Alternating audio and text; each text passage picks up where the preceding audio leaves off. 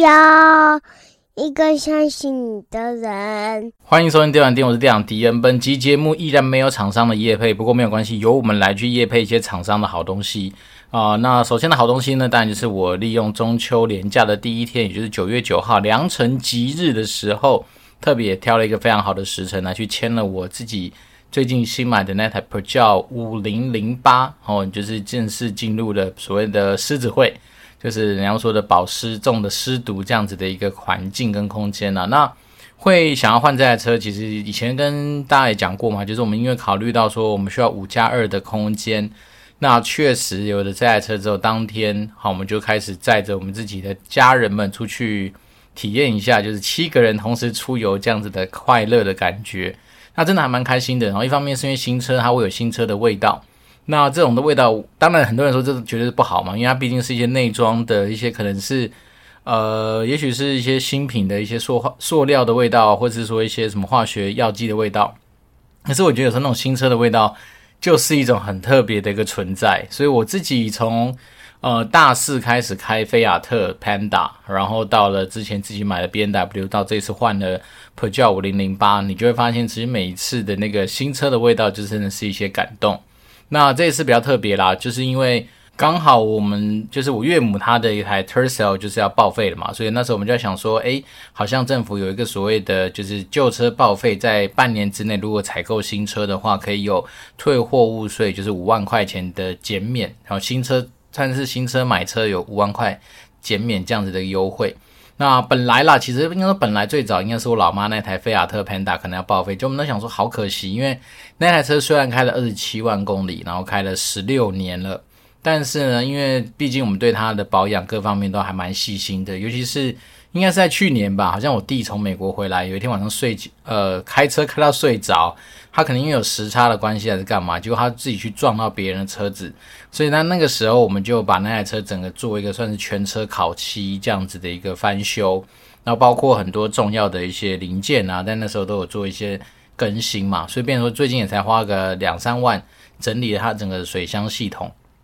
就那时候，那老板也就觉得说，哎呀，你这台车拿去报废好可惜，因为到了报废厂，他怎么会通常怎么处理？就是像大家在电影里面看到那个，就是碾压机嘛，就车子进去，它就直接上下这样一夹，就把你车子夹成废铁这样。所以那时候老板就觉得很可惜。然后刚好我们想到说，我岳母有一台开了二十多年的 Tercel，哦，它远高于我们刚刚说的那个十六年的 Panda，所以那时候我们就觉得说，诶，那这样来个三方交易，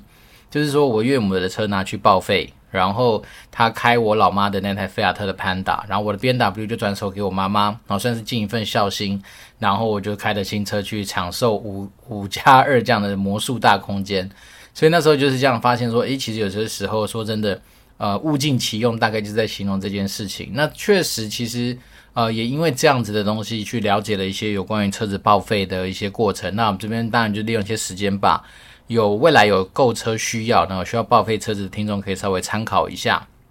简单来说，你现在要做报废车子，其实已经非常简单了。因为那时候我也是上网去查，然后其实不乏有蛮多厂商有打广告，所以你就挑一间你觉得看起来顺眼的，然后它的那个什么 AI 设计的不错的，嗯，因为它有些会弄什么智能客服啊，跟你做一些闲聊，你觉得哪一个特别对盘的，你就跟他联络。那他们现在基本上都有所谓的全省到府去拖掉的服务。那当然，如果说你今天想要去赚一个车马费，你可以自己开到他们配合的拖吊厂，那他们好像会多给你一笔车马费。那大概当下就是当你把车子报废之后呢，他就会，如果是人家来拖吊嘛，他就会根据说你有没有什么呃触媒转化器，那你的车子是不是铝圈的？那因为当时候你在那个嗯。联络他们要来拖掉你的车子的时候，他其实就会稍微问一下你车子的型号跟年份吧，所以大概就知道说你这台车空车的重量是多少，所以你的废铁值多少钱，所以大概就是这几项嘛，然后就看你的那触媒转化器还在不在，然后你的钢圈是铝圈的还是铁的，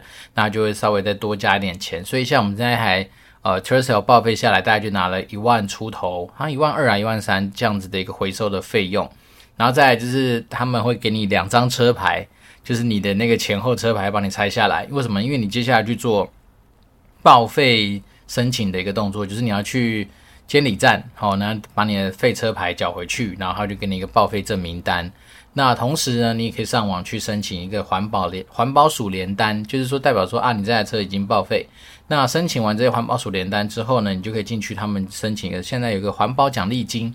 汽车好像是一千块吧，摩托车好像是四百三百。所以像我们这次汽车就可以多申请一千块钱的一个环保奖励金，然后再把这些东西夯不啷当，你去问一下你新车购买的业务所需要的一些文件，弄好之后交给新车的你购买新车的业务，他就会帮你去进行后续的一些所谓货物税退税这样子的一个申请。那大概就是五万块钱，所以这是人家说的所谓的报废车换新车可以折五万，大概是这样子的一个流程。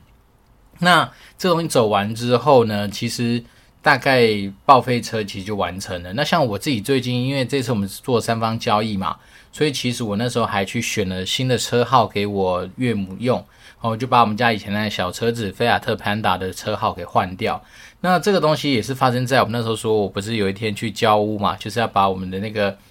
呃售屋那个流程走到最后去完成，算是点交跟结案的动作。然后那天早上真的就是在我自己的房子里面狂奔，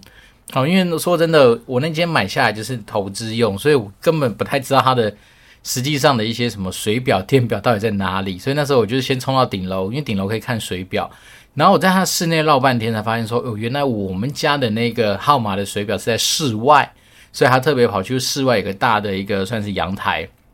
你就可以看到你的水表在那边。那接下来又跑到 B one 去，然后那时候也找半天，找了电表才好不容易找到。然后今天其实说那电表一般人应该看不太懂，我也看不太懂，反正我就记得说要把它拍照拍下来。所以那天一大早就在呃我的建筑物里面狂奔之后。那去完成了相关的点交的作业。那在去点交之前呢，我就先跑到监理在那边找了代办的人去帮我做所谓的车牌号码更新这样的代办。那当然代办你就是要付一点钱，但是我那时候瞬间觉得。幸好有代办，好，因为为什么？我可以人不用在那边。那他说，通常来说，去换车号，他就是必须要把你车拿去做一个重新验车的动作。那验车完之后，他会帮你做很多的一些申请啊，等等等。所以那时候车牌交给他们处理，然后交了一些代办费。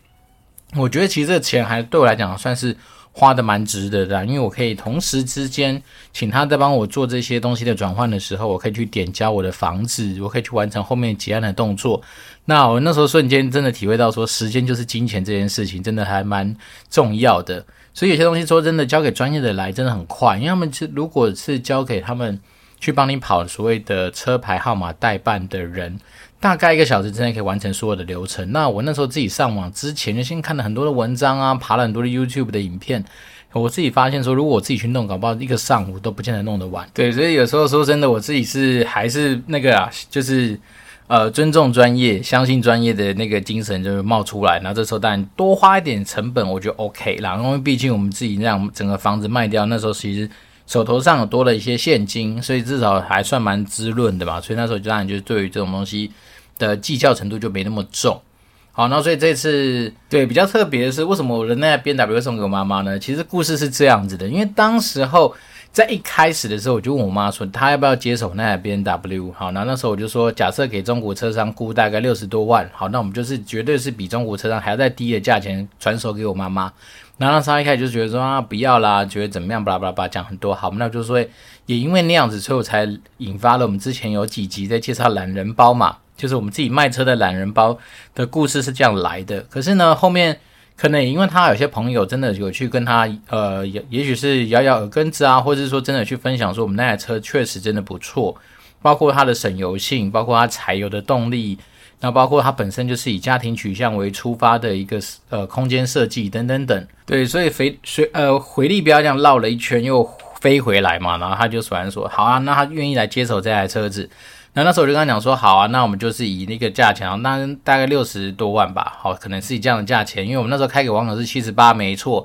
然后呃，也许在网络上说夯不啷当谈一谈，我心中的底价也许落在七十上下。可是当然给自己妈妈绝对是有孝心在里面的折扣嘛，巴拉巴拉，所以那时候说大概六十都可以啦。但是我想想，我那时候从大学到大四，我妈妈那时候送我一台小车子开始。其实心中就是觉得说，其实对我自己妈妈总是想要给她一些回馈，所以刚好借由这次的机会，除了卖房子有一些收入之外，那那时候我想说，与其那边折那么什么几十万啊，干嘛干嘛，算自己家人算得这么清楚，还不如就直接送给我妈妈。所以那时候我就跟我妈说，不用再去算那些有的没的，这台车就给你开。我觉得这样其实对于她自己的安全各方面的一些照顾，我也会比较放心。所以最后的决定就是这样，就是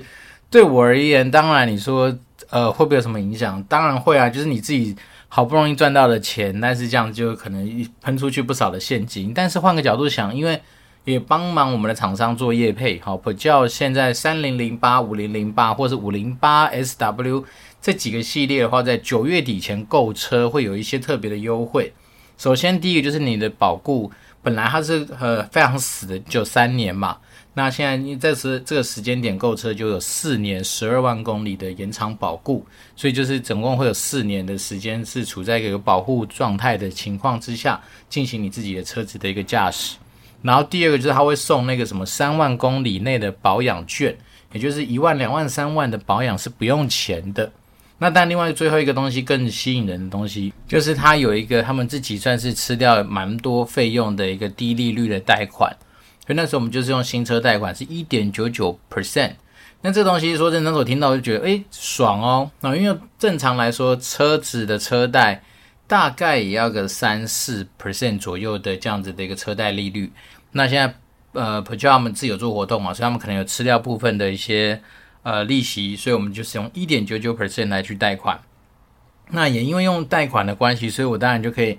在现金上面就瞬间手上就多了一些出来，就不见得要立即的还款。那大家也都知道嘛，金钱的价值，未来的价钱绝对是比现在来的不值钱嘛。所以我们看，我买了一台车子，开始使用它之后，是拿着未来的钱来去还它。那我现在手上的钱就可以去做相对应的投资的一些应用。那说真的啊，我们讲一些比较现实的，如果说今天都拿去丢在一些相对稳定配息的标的上，假设一年有个三五 percent。好，你看随随便便也是比这车带来的好，所以现在大表说你就是中间有一点点就是获利的空间存在，而不用说一开始就一定要拿着现金去买这台车子，所以这是我自己这次的打算。那我就觉得说，虽然说。感觉好像我整个总车价就是呃送给我妈妈，好像真的蛮多，但是其实实际上我当下喷出去的现金也没那么多，对，所以这样操作下来，就是自己手上的现金就在这次卖房之后还是有一些收获嘛，然后其实还可以做很多的一些投资理财上面的规划。那今天这一集也是刚好跟大家分享一下说，就我自己这次卖房之后的一些新的想法啦，就是说。首先，很多人为什么说投资投资要投资房地产？然后投资房地产是一个蛮不错的获利的一个算是操作。那我这次这样走完之后，我去试算了一些内容，才发现说确实有它的一个蛮有趣的一个地方在。如果说我们今天很多人在算所谓的嗯房地产的增值的时候，都是用你买价。然后去算你的卖价，然后当成是一个增值的空间嘛，对不对？那但是它不等于你的获利空获利的趴数哦。啊，为什么会这样说呢？因为实在上来说，你虽然说假设一个一千万的房子，你买是一千万，但是实际上你自己丢出去的钱搞不好不到三百万哦。因为根据你持有的年份还有还款的状况不等嘛，所以其实搞不好你真的拿出去的钱不到三百万。那也就代表说，你可能假设只拿了一百万的头期款，加上你在中间还的本金巴拉巴拉巴拉这样算算，也许两百万好了，代表说你其实是用两百万去赚到后面的获利。那也就是说，假设你今天一个一千万买的房子，最后变成一千五百万好了，它不是涨了五百万吗？那正常来说，大家会觉得说，哎，好像是不是只有五百万，就是五十 percent 的获利？其实不是诶，因为你想想看，你当时候其实是只有拿两百万或三百万出来。那你就去算嘛，拿两百万出来，你其实赚了五百万，那代表说其实我刚才说你的获利是两倍，甚至更高倍数这样子的一个回收。好，所以这个东西很有趣，就是说，对我那时候还没有认真去算的时候，我都只以为说啊，其实房子好像就是你到时候买多少，卖多少，然后扣掉一些税金，当成是你的获利的一个算是什么的投资报酬率，但其实不是，因为我中间我自己拿出来钱其实没那么多。好，除了头期款可能自己拿的，甚至我那时候连头期款我都是用。我们老家去增贷出来的呃部分的费用来当成是我们的头期款，所以等于说我自己一开始连呃自己手上的现金都没拿出来，然后单纯就是用一个银行上面的操作，比如说我就是用增贷，反正就是把自己的贷款空间用到满，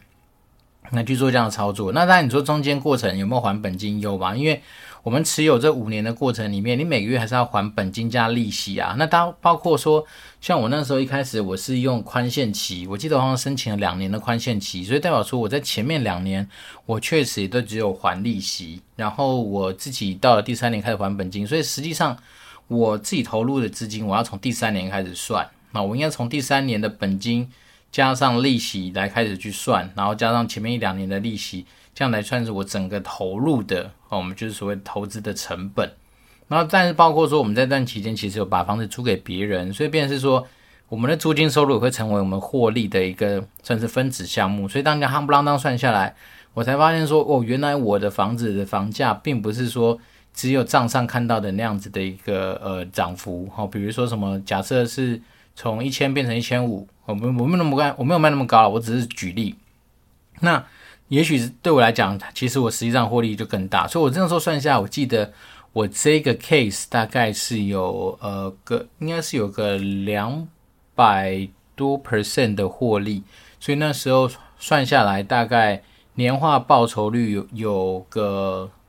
二三十 percent 好像有这么高吧，我忘记了。反正我记得我前阵在试算的时候，我才发现说，原来不是这么单纯用房价入手跟卖价的一个差异来去算所谓的房地产的一个获利，而是说你要以实际上你拿出来的钱。那这当然就是呼应我们之前听过，比如股外常在讲，其实你说买房子的获利，其实某方来说买房子就是一个开高杠杆的一个投资的过程。那这件事情确实就是这样，也就是说，你看我我实际上我只拿出大概假设一两百万的实际上自己口袋里面的钱，但是我可以去撬动这么大的一个获利的一个来源，所以我就觉得说这东西其实了解之后，你就会觉得说哇，原来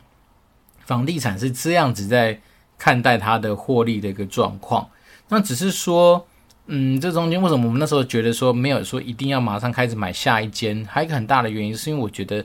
毕竟。高杠杆的情况之下，你又是把所有的资源都累积在，或是集中在其中一个东西上面的话，某方面来说，当然它的风险值就会稍微高了一些。哦，因为我那时候就跟大家聊过说，是啦，我们算是运气不错，然后一开始租给那个租客，这五年来没换过人，然后他的那个呃租金各方面也都没有迟缴，甚至是他对于整个房子的维护啊，各方面都。呃，保持的非常好的一个状况，所以变成说，我觉得我算是运气也很好，遇到这样的租客。可是有些人真的是像我自己身边有些朋友，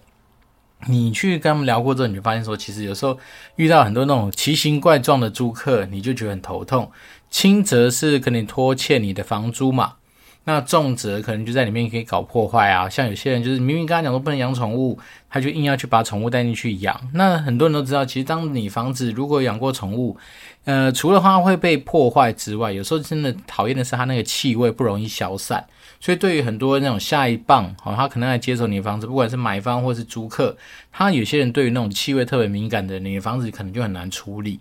那甚至我们都听过案例，就是有些人是会在房子里面拉 K 啊。听说有拉过 K 的房子，你怎么样去把它的味道都很难用到消散啊？所以变成说这是很麻烦。那更当然更极端的是，如果说你今天租的房客不幸在里面是非自然死亡，好，哪怕是什么意外啦，哪怕是什么凶杀案呐，哪怕是自杀啦，等等等，哇，那真的就很麻烦，就你的房子可能会变成列入凶宅嘛。那以现在的法令的保障来说，如果你是凶宅，你一定要做到诚实告知的一个动作。那你的房价大概就是打六折开始往下跳吧。对，那当然有些人会说，呃，现在有些新闻嘛，不是告诉你说有些人专门捡凶宅嘛？但是专门捡凶宅的前提之下，也是因为他知道房价是便宜的，所以他才会去捡啊。要不然说真的，如果今天拿着跟市场上的市价一样的一个成本，我想要去或是预算啦，想要去看房子的时候，我干嘛没事去看你的凶宅，对不对？所以变成是说。房子有时候你当然它是个高杠杆的操作没有错，可是某方来说也代表说你这个物件你相中之后，好，比如说它的卖相，或者你今天举的这个东西它的卖相好不好，或者它未来的转手率高不高，就成为一个很重要的关键。那像我这次之所以能够透过比如网络上面就很容易的轻很轻易就把它卖掉，那甚至那时候其实嗯。蛮多房仲。知道我那个房子在卖的时候，就像是我们那时候形容过嘛，就像是鲨鱼看到血腥的肉一样，这样就是呃整个涌扑上来。其实那单的全是因为我自己知道我那个物件的状况真的还不错。那比如说屋龄也没有很长嘛，大概就是十年上下，然后再来是它其实没有过多的公设，然后有呃两个对外窗嘛，就是那个卫浴都开窗，也就是说基本上。不会有潮湿的问题，然后再来是它里面其实因为本身社区的没有太多一些乱七八糟的公设嘛，好像顶多就个交谊厅而已，所以对于很多人来说，其实这个已经蛮符合现代人所需要。那当然说 location，它虽然说不在桃园的市中心，也不在大家什么耳熟能详的那些几个从化区，但是因为它就是在大有路上面。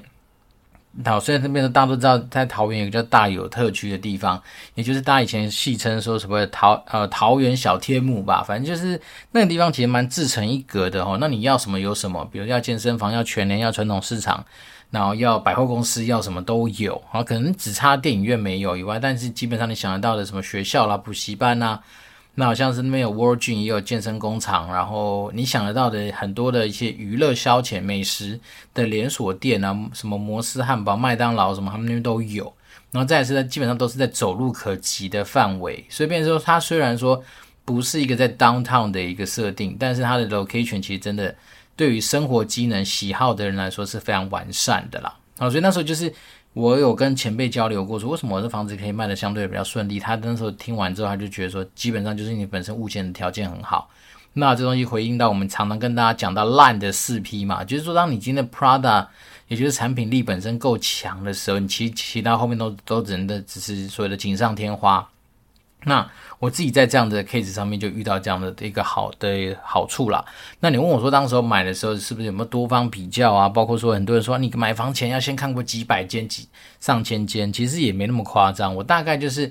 当然你之前要先做功课嘛，你要知道说桃园大概的房价的落点大概在哪个地方，然后那个区块大概的落点在哪里。所以那时候我因为毕竟我都知道我是要来做投资的。好，但是投资的人很多时候看的当然第一是价钱有挂帅嘛，我一定先看价钱，价钱 OK，价钱有获利空间，我才去考虑要不要入手。那我们那时候除了看价钱之外，那当然另外一件事情是我那时候做过一个思考，就是说，诶，假设如果今天这房子卖不掉，那我自己来住，我会愿意住？我是用这样子的一个心情来去看待这件事情，然后甚至那时候我自己有帮自己脑补嘛，假设我今天如果我在买房那个时候，我就已经想过说，如果今天卖房的时候，我怎么样去介绍我这间房子？然后那时候我就想想说，对，你看两个卫浴有对外窗，哦，然后基本上公设少，那再来是生活机能超级方便，然后左边出去往不用过马路哦，左边出去这样走一走就到国小，右边出去不用过马路，就小孩子走一走就到国中，所以对我来讲，诶，如果今天是两个小孩子爸爸，那确实就很方便，我完全不用担心我小孩子需要去过马路很。担一些就是过马路的风险这件事情，所以对你说那时候我就是用这些东西来脑补起来，我就告诉自己说，哎，值得入手。好，所以那时候其实很快啊，从早上看屋看看看看晚上，大概就签约就把它搞定。那事实证明还好，那时候有做这样子的一个决定。虽然说那时候做完的决定之后，也就是买了那间房子，签完约了哈，回去开始做了很多的一些付款的动作的时候，脑袋还是觉得说，哇，也太神奇了吧，好像就是一个非常梦幻的事情。不过后面回想起来，就发现说，其实自己当时的思考点好像都还 OK。那我就变成说我并没有说特别去找一个非常物况很差的物件，只为了求便宜，但是也不是为了要去求高价，然后就去找一个自己可能超过我们自己能力负担的一个房子。那再来是那时候的策略，真的就是买到要不然把它出租嘛，所以我那时候也是蛮感谢那时候的帮忙做租屋的房仲团队。我那时候我记得好像在房子交屋给我的当天，我钥匙就交给房仲，然后我们的租客当天就开始入住了，所以变成说基本上是完全无缝衔接。那甚至像这次，呃，我们是七月底的租约嘛，然后租客把房子交给我，那我八月底好像九月初吧，好就把房子交给我们这次的买方了。那当然，我就是说秉持我们自己。一直在在节目上面所提到的，就是我们第一个是诚信为怀嘛，还有就是说我们基本上就是公开透明的把我自己的想法，就让我们的买方知道。然后再来说这次的买方很特别，因为他本身就是这个在呃理财社团上面认识的一个朋友，所以当然我觉得，毕竟我们的面子也是值很多钱，所以当然那时候跟大家承诺说有一些优惠该给我全部放啊。好，首先当然就是嗯。省了房仲的钱嘛，他省了买方，我省了卖方的钱，所以我就把这些东西全部回馈给他。然后再来是那时候我跟他讲说啊，我要缴房地合一税。像我这次我这个 case，我房地合一税做试算出来，我将要缴将近五十万，我就觉得我靠，真的超多。可是我那时候想说算了。因为也许以前很多卖方会把这样子的成本转嫁给买方，我就跟他说不用，这些东西我来吸收。然后再来是那时候我房子里面有非常多的家电，哈，有一台电视、四台冷气、一台冰箱、一台洗衣机，然后好几个衣柜，然后两张床垫、两张床，就是基本上你只要一卡皮箱，真的就能够入住那个物件，然后我就那时候全部送给他。所以你说我们今天当店长的人是不是很大方？OK 啦，你这些东西那样算一算，我有帮我们的那个我的买方就按过计算机，我就说他从我的手上买，如果说今天是透过房仲买的话，他可能至少他的成本要再多一百万以上。哦，一百万，我相信对很多人来说应该是一年薪，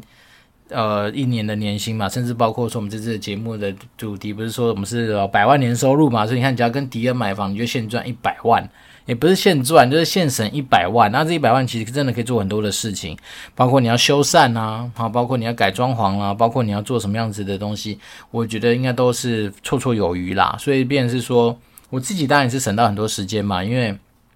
就不用这边带看，那对我们是一个双宝爸来说的话，其实时间来说真的是非常宝贵。所以当然那时候我也是很算是技巧性的，然后有去 push 我们的那个买方。那我怎么做呢？我当然就是先透过房仲去把这东西刊登出去，营造出一个非常多人可能很想要看这个物件的一个，诶，不是假象哦，是真的是这样。因为那时候我就跟买方压倒他最后一根稻草，我就跟他说，礼拜六那天看完房子，然后当天晚上。你这边谈谈价钱，大概谈了十几分钟，我就跟他说没关系，我的底线大概就在这边，好，你参考看看。因为我明天已经有人跟我约，就他下斡旋要约面谈了。那如果说按今天面谈的价格加上房仲的一些费用，巴拉巴拉，只要比你多五千块，我就卖给他。好，所以也因为这样子的一个东西。当然，多少能够帮助他在做最后决定的时候更加的顺利哦，所以就顺利他压倒他那根稻草。所以，变成是我来讲的话，我就觉得说整个过程，整个卖房子的一个心得，我觉得还蛮有趣的啦。蛮有趣的地方是来自于说，你看产品力挂出来，让我们知道说，哦，原来今天其实房子真的还是一个产品力很重要的一件事情。那怎么去挑那个产品？其实那考量层面就蛮多的。那我自己的心得是，你把它当成是你今天自己。过去住，你愿不愿意住嘛？哦，然后再来是你要尽量把你的脑袋换算成一般人的一个思维，你不能说哦，今天我所有东西都是容忍、容忍、容忍，哦，这个东西我觉得应该 OK，我觉得应该 OK，不行，你要用一个一般人的眼光去看待它。比如说采光不好就是不好。比如说哪里出入不方便就是不方便，比如说旁边有闲物设施就是有闲物设施，所以这些东西在你看房的时候能够避免就避免。好，当然这个东西未来如果我们有机会，啊，大家有兴趣的话，我们可以再去跟大家看啊聊聊说，一般来说你在看房子的时候，哪些东西可以稍微注意一下。那但对我自己来讲，我那时候就是把它当成是我自己来住，我不 O 不 OK，这是非常基础的一件思维，我来去做这样的思考。好，那所以变成说整个这样走完这一圈，哦，五年多了嘛，因为房地合一税的的的算法就是这样嘛，你超过五年，然后你可能就是缴二十 percent 的一个获利的一个税，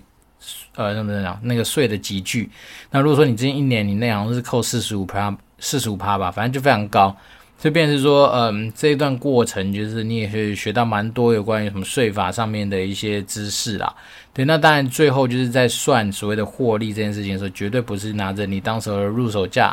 然后去跟你最后卖掉的价格去做计算，而是拿你实际上你丢出去的真金白银去换去换算，你就会发现说，因为你无形之中有操作杠杆，所以你拿出去的钱其实没那么多，但是你获利空间其实很大。这个东西就是真的蛮特别的，是我那时候前阵在试算的时候发现说，哦，原来。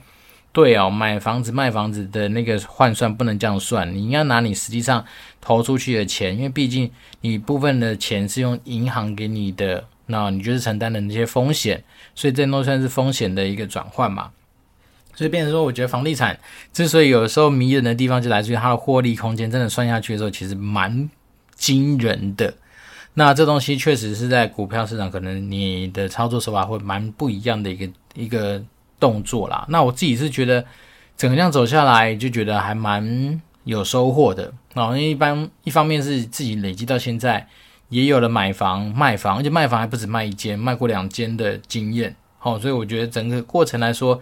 希望未来能够还有机会。就持续在看一些有的没的房子，也不是有的没的，就看如果说还有一些适合的投资机会啊，或者说那个房子真的是呃，我觉得有时候讲真的也是缘分，缘分。如果说你刚好真的有缘分遇到一个不错的物件，也许在我自己资金允许的情况之下，可能还是会做这样子的一个投资的动作。但是我自己现在心态比较不一样了，我在想一件事情是说，那有没有可能是我边住边投资？哦，有时候这样这件事情其实会让我觉得。嗯，如果你能够自自住在里面，那某方面说享受到这个房子的一个算是使用的一个过程嘛，那再来是也把我那时候比较担心的是说，你今天租给一个陌生人，他里面会怎么样，你完全不知道的话，那可能这更适合现在的我的一些想法。只是说我现在有两个小孩子啊，所以变成我看的房子，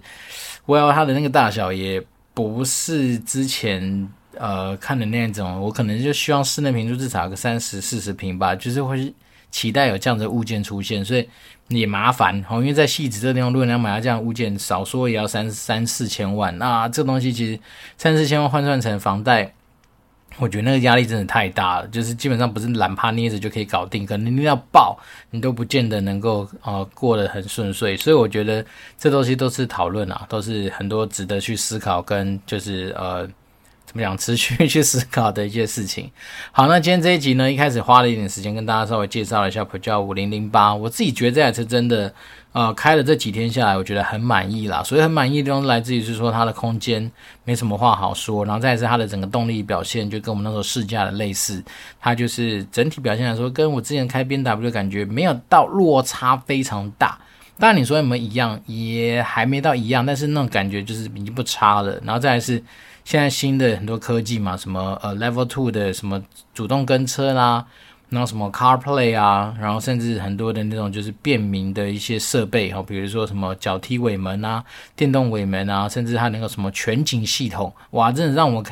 它虽然大，它虽然说比我这辆车子。还要大，以前那台 B W 二一八 D 它才四米三的长度，这台是四米六嘛。那宽度以前那台是一米八，这还是一米九。对，它确实有比较大一点，但是透过一些那种就是辅助系统，你就发现说，其实现在开大车也真的没那么难了。然后再来是 Peugeot 本身还是有一些比较特殊的灵魂在里面嘛，因为毕竟还是比较少数，所以我就觉得说，整个开起来目前目前啊，还算是挺满意的哦，就是整体。空间各方面，像我们那时候载着七个人一起出去玩的时候，就觉得哇，